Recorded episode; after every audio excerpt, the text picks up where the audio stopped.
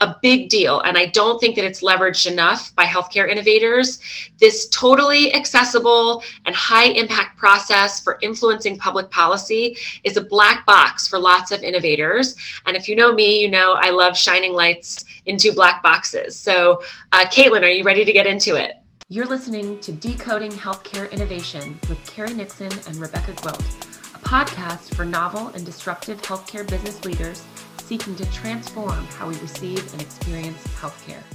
Hello, everyone, and welcome to the latest episode of Decoding Healthcare Innovation. Before we jump in, I just want to say that I was just informed this podcast is now ranked number two in the Apple Healthcare Business News podcast rankings, and I am completely blown away. Um, on behalf of Carrie and I, just want to say thank you to you guys who are listening and gals, and please do help letting us uh, do do keep letting us know what topics or people or conversations that you'd like us to cover. Um, we are flying this plane while we're building it, so there is definitely room for for input. Yes, very exciting, and now I'm very excited to be here and help yes. while we fly it. That's right. Help me. So today I'm joined by Caitlin O'Connor.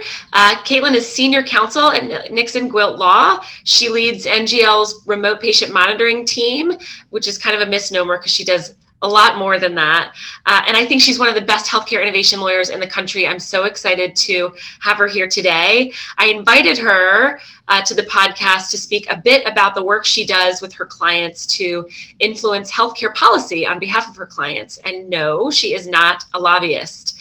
Uh, in this episode today, we'll be talking about how healthcare innovators can influence federal healthcare policy without a budget for lobbyists and public relations professionals. Uh, though those don't hurt. If you um, can afford them, I would hire them. Uh, so, Caitlin, welcome to the podcast. Thank you. Thank you. I'm super excited to be here. I do just want to also kind of give an extra kudos to you and Carrie for building this thing. Um, I have been on podcasts before and I used to have one, and it's not super easy to climb up the charts as quickly as you all have. So it's really, really impressive. And I'm super excited to be here and talk about this. This is one of my favorite topics. Awesome. Awesome. So, Caitlin and I, this is our third time on camera today. We just finished recording a presentation for healthcare industry innovators on remote patient monitoring, RPM, remote therapeutic monitoring, RTM, chronic care management, CCM, uh, transitional care management, TCM, principal care management, PCM, virtual care, and plain old telehealth. We do similar presentations every year after CMS, which is another acronym, that's the Centers for Medicare and Medicaid Innovation, releases its proposed physician fee schedule. This fee schedule is a list of codes that healthcare providers bill to Medicare, um, each code corresponding to a different service or product. And uh, CMS is required by law to listen to what you think about it. Uh, this is quite relevant to healthcare innovation companies, digital health companies, companies who are in the spaces with all the word soup, uh, the, the letter soup I just uh, went over. Um, it has a tremendous impact. a recent example being the creation of what is now a an over $40 billion industry uh, in remote patient monitoring, which just cropped up in the space of the last couple years. We've said a little bit about that on our podcast already. It sprung out of a single CMS billing code that was introduced in this fee schedule, um, which is 99091, uh, proposed in 2018. Um, so, just an example of, of the impact that this fee schedule can have.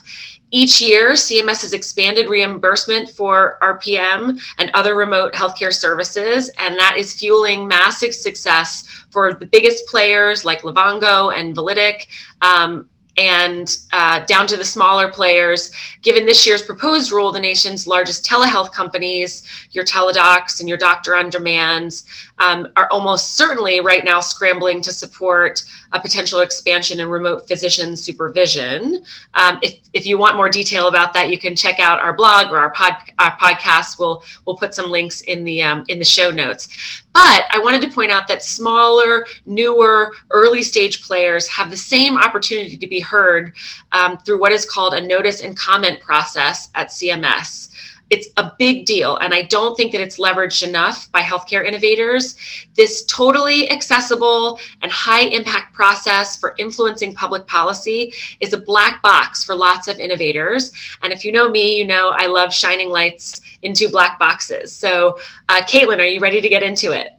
Yes, I am very ready. Totally agree that it's not leveraged enough. And I'm really excited to share how important this can be because I think we've seen every single year CMS get more and more comments from the public. And I think that as we talk about it more, hopefully they will get even more and everybody will start to use this to their advantage in ways that make sense for both patients and for industry. So, so I want to start with one thing that might be surprising to folks, probably not surprising to the insiders like us, um, and that is that CMS does not always get things right in this fee schedule. And one of the reasons why I wanted Caitlin to join today is that she's got a great track record of um, identifying when that happens uh, and and really honing in on how it could negatively impact the ability for healthcare innovation companies to grow. Um, Caitlin, I thought that maybe you could give us an example. Um, I have one in mind. I think that you'll use, but one example of you know when when CMS put out this fee schedule with the best of intentions believing that these innovations will move the needle on cost and quality and then it sort of falls flat yeah, I think that there are definitely some examples of this. I think that you're you're absolutely right. I think that when they when they do get things wrong, which does happen, it's not because they aren't trying to do the right thing. I do think that CMS always has the best intentions behind this. And one really great example of this is 99091, which is the code you just mentioned a few minutes ago. Um, and, and I want to also point out that I think it's hard for an agency like CMS that doesn't have a ton of opportunity to actually experience how things are happening in real life to draft rules that are practical. The, the people at CMS that are drafting this rules are not in the doctor's office. They're not in a telemedicine visit or seeing how patients are always benefiting from RPM or something like that. And, and I think that's why these comments are so important because it gives CMS an, a, a look into how things are happening practically. So one of the examples where I think they got it wrong initially, like I said, was with 99091.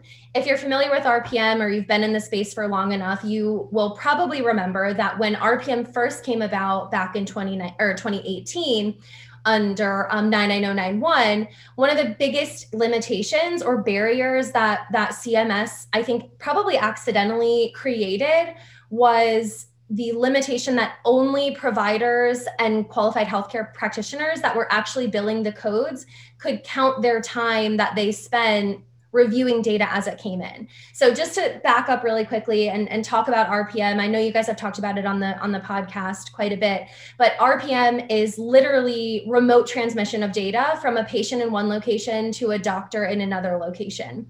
And doctors, as most of us probably know, don't have a ton of time in their day to review all of that data you know 99091 required required 30 minutes of time in a one month period or it was actually in a 30 day period. But 30 minutes is a lot. For one patient it might not be a huge lift for a doctor to spend 30 minutes with them or reviewing their data in a month. But if you expand that out to 10 patients or 50 patients or 100 patients or thousands of patients like we are seeing be put on RPM now, there's just no way for for doctors to meet that threshold or to put that amount of time into patients. It doesn't mean that time shouldn't be spent, but it does mean that doctors aren't always going to be the ones in the best position to spend that time. So so that limitation i think created a barrier to adoption of rpm back when we only had 99091 and i'm sure we'll talk about in a minute some of the solutions that cms created but i do think that's probably the best example in the rpm space of how cms probably got it wrong initially and um, ended up fixing it later on yeah, and I, I, think here also, you know, uh, nobody wants to mention it, but economics play a big role here. The the the kinds of work, as Caitlin said, that that that go into remote patient monitoring are super important for the quality of the service. But a physician's time is billed out um, at a much higher rate than than the services here would have equated to. And so, you know, if CMS wants to really incentivize things, if CMS is all in and thinks that if more time is spent on preventative care and monitoring, um, at, at, that that the savings in the long term and the quality of care for the patients will be better, then they've got to create financial incentives for them to do that. And they just didn't in 99091. And I think it was because they as Caitlin mentioned, they, they're not on the ground. They're not in the doctor's offices. They don't, they're not talking with practice managers who are evaluating for their physicians whether a new service is going to be worth it for them. Um, doctors are already overburdened as it is, we know. Um, and so, anyway, so what we saw was there wasn't a lot of uptake um, on this. Luckily, when CMS doesn't get it right, there's a process, and this is called notice and comment.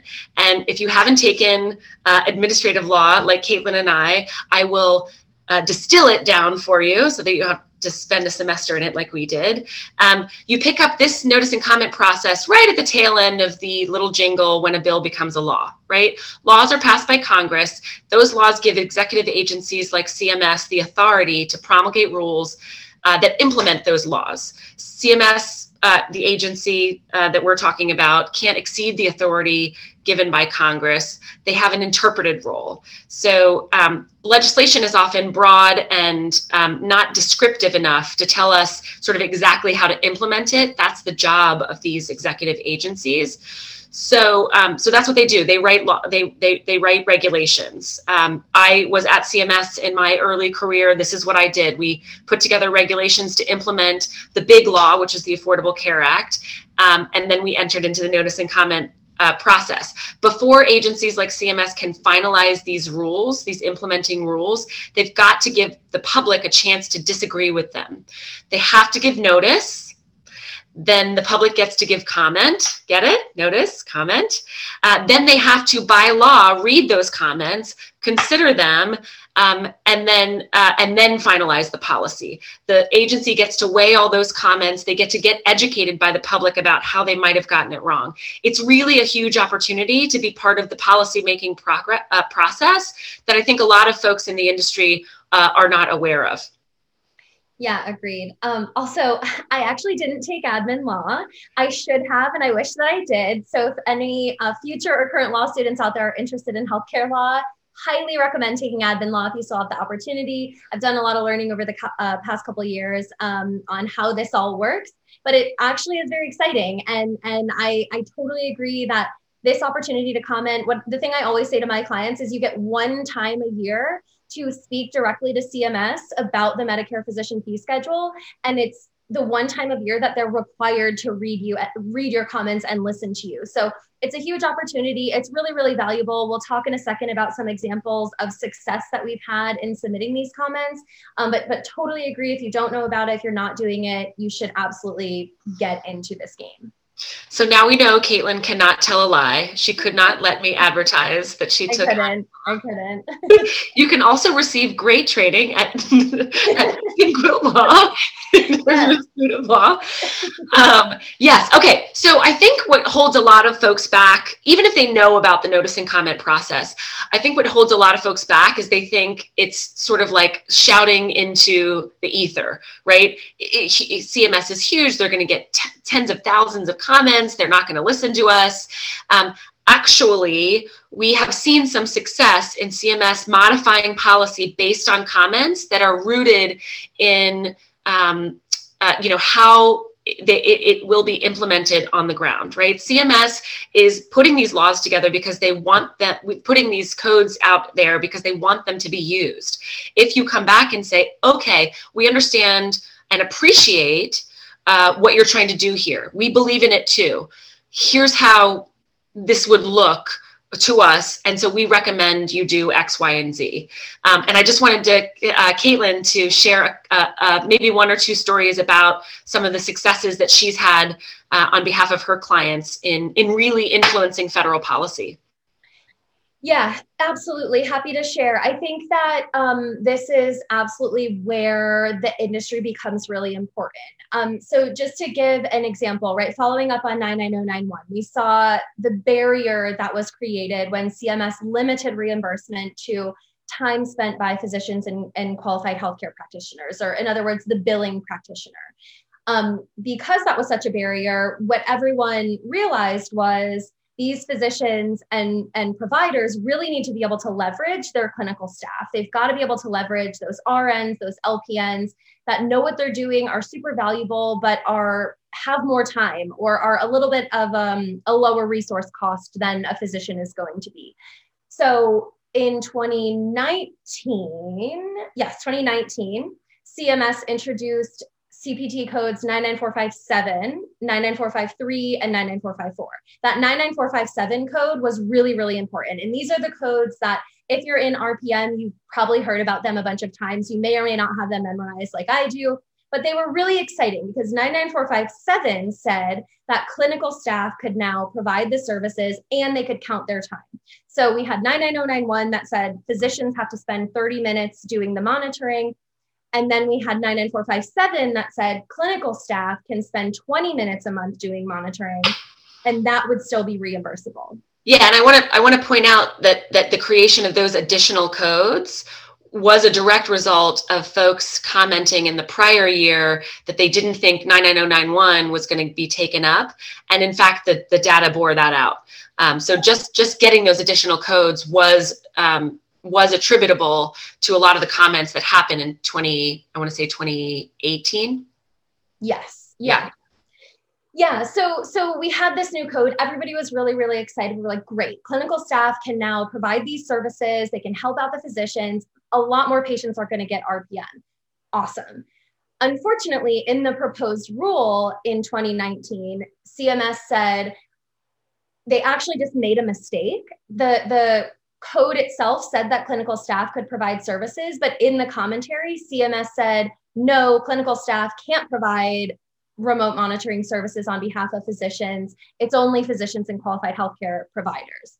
So we, on behalf of a bunch of our uh, a bunch of our clients, as well as the firm and a lot of other stakeholders we know that weren't working directly with us, commented. We submitted these public comments to CMS, and we said, hey you really got this wrong. This is a this is a code that allows for clinical staff to provide the services and you've got to correct that. And so they did. They came back and they actually issued what was called a technical correction after the final rule. So this is this was a little bit later um, but they issued a technical correction and they said you're right. Clinical staff can provide these services. It's right there in the code.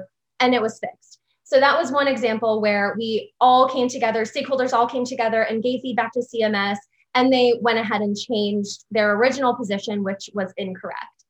The second part that was really, really important, where we had a lot of success, was the following year when everybody said to CMS, we really need not only for clinical staff to be able to provide services on behalf of physicians, but we need them to be able to do this on a remote basis. We need physicians in the same way if you're familiar with chronic care management ccm we need physicians to be able to outsource a clinical staff team that can monitor this data. That's not necessarily in the office with the physician all the time. They might be at home they might be at a third party call center they might be somewhere else but they're remote from the physician. We need them to be able to spend the time monitoring this data so that there's someone looking at it and then escalate that data back to the physician. But it has to be done on a remote basis. Um, and this is what's called general supervision.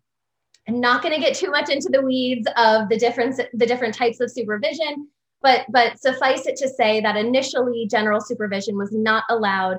They said that um, clinical staff had to be physically located in the office with the physician we said that's not going to work. And so, after a bunch of stakeholders came together and submitted those comments to CMS, they made the change and they said, You're right.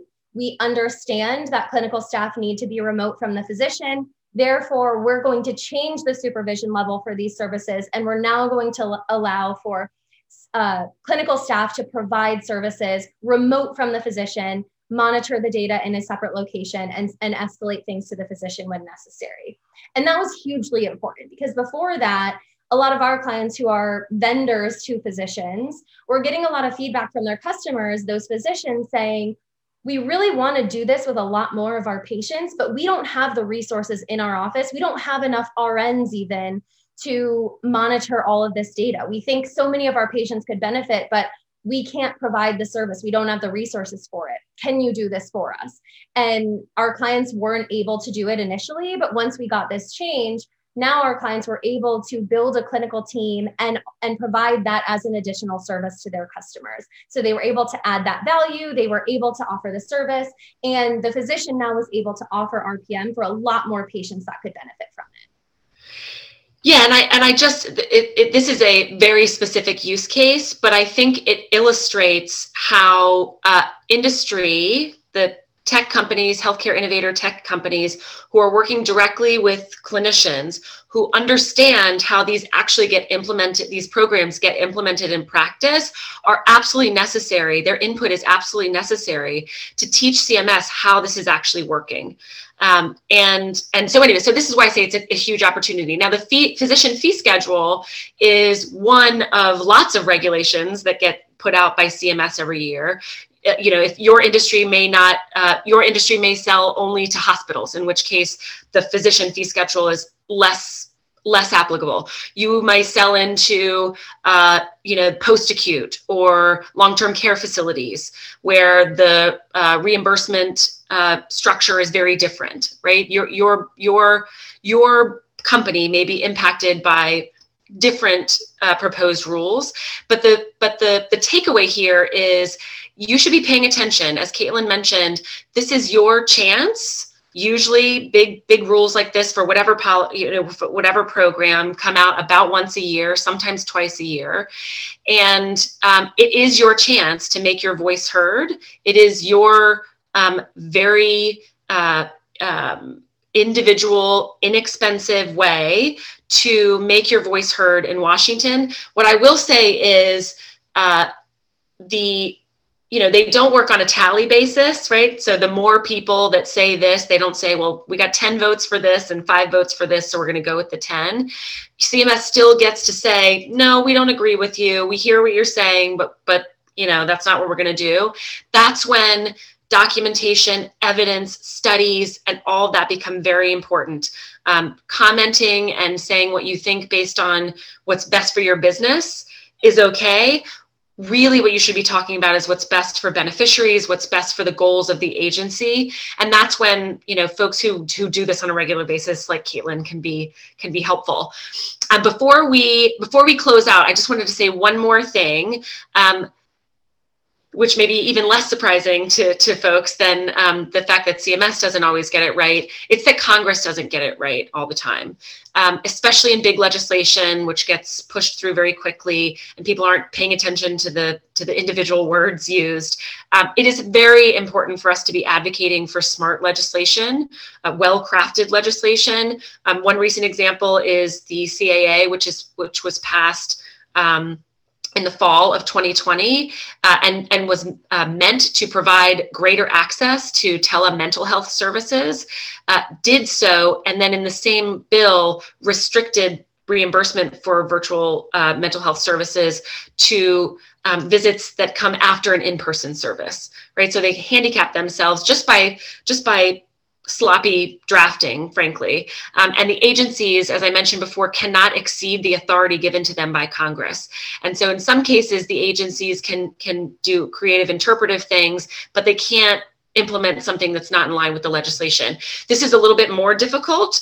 Um, it is hard to lobby, you know, broad swaths of the legislature, um, and of course, politics is involved. But I would, um, I would call your local representatives. I would call the representatives that lead the committees that draft out, um, you know, the Senate Health Committee um, and the House Health Education Committee. Uh, I'm saying the wrong words now. I'll follow up with apologies in the in the show notes. But but but let them know how important it is to get this right. Um, and um, also join an association, right? These associations um, are meant to bring together industry folks. One great one is the Connected Health Initiative, um, certainly ATA. Uh, any any others you can think of, Caitlin? Alliance for Connected Care. Yeah, none off the top of my head. Yeah, there's a, there's a ton of them depending on your industry. Um, what I would do is I would if it's not cost prohibitive, I would join one of these associations and then get really active, right? They're they're seeking input from members for what's important to those members. If there's something in a in a in a you know summary of a proposed rule that goes out to the members of of uh, your association make sure that you're responding and saying hey don't forget to put this in that letter um, because they all in addition to submitting comments to cms for these rulemakings they actually will be actively lobbying members of congress and and visiting with folks in the agencies. Um, so that's just another path that that you can take to influence um, federal policy. Yeah agreed. And i think this is um, this is where we can also talk about telehealth a little bit. I don't want to dig into it too much because we've already been talking for a while, but this is also a really important way to make sure that Congress is not only passing new legislation, but also updating old leg- legislation. Um, if you're f- familiar with telehealth, there are some federal laws that that put forth some pretty tight restrictions on telehealth under Medicare that CMS can't change because it's in the federal laws. And so the way to change that is to get Congress to update these very old laws that have been in place for a long time that don't really make sense anymore based on the technology that we have. So so that's just another reason why going to Congress if you can is is really important to make sure that that old laws are being updated on an ongoing basis as technology is changing so that innovation is not restricted by these older laws that are in place yeah one of the one of the big lessons i learned from starting my career in dc is that you should not assume the people who are writing the rules know what they're talking about. Um, not not by ill intention um, in in most cases uh, but your voice is quite important. Um, and so even if you're an early stage company um, make your voice heard. This is an easy way to do it um, okay, so thank you so much, Caitlin, for joining me. Thank you, all of you, for um, for listening. You can find the webinar we recorded earlier uh, if you're interested on the most physician fee schedule in the comments. Reach out and let us know if there's a topic you'd like us to cover. Follow us on all the things Facebook and Twitter and Instagram. You can see other episodes that we've put together on Apple Podcasts, Spotify, YouTube, wherever else you stream. And we will see you for another episode in two weeks. Thanks, everybody. Thanks. Thanks for having me, Rebecca. Of course.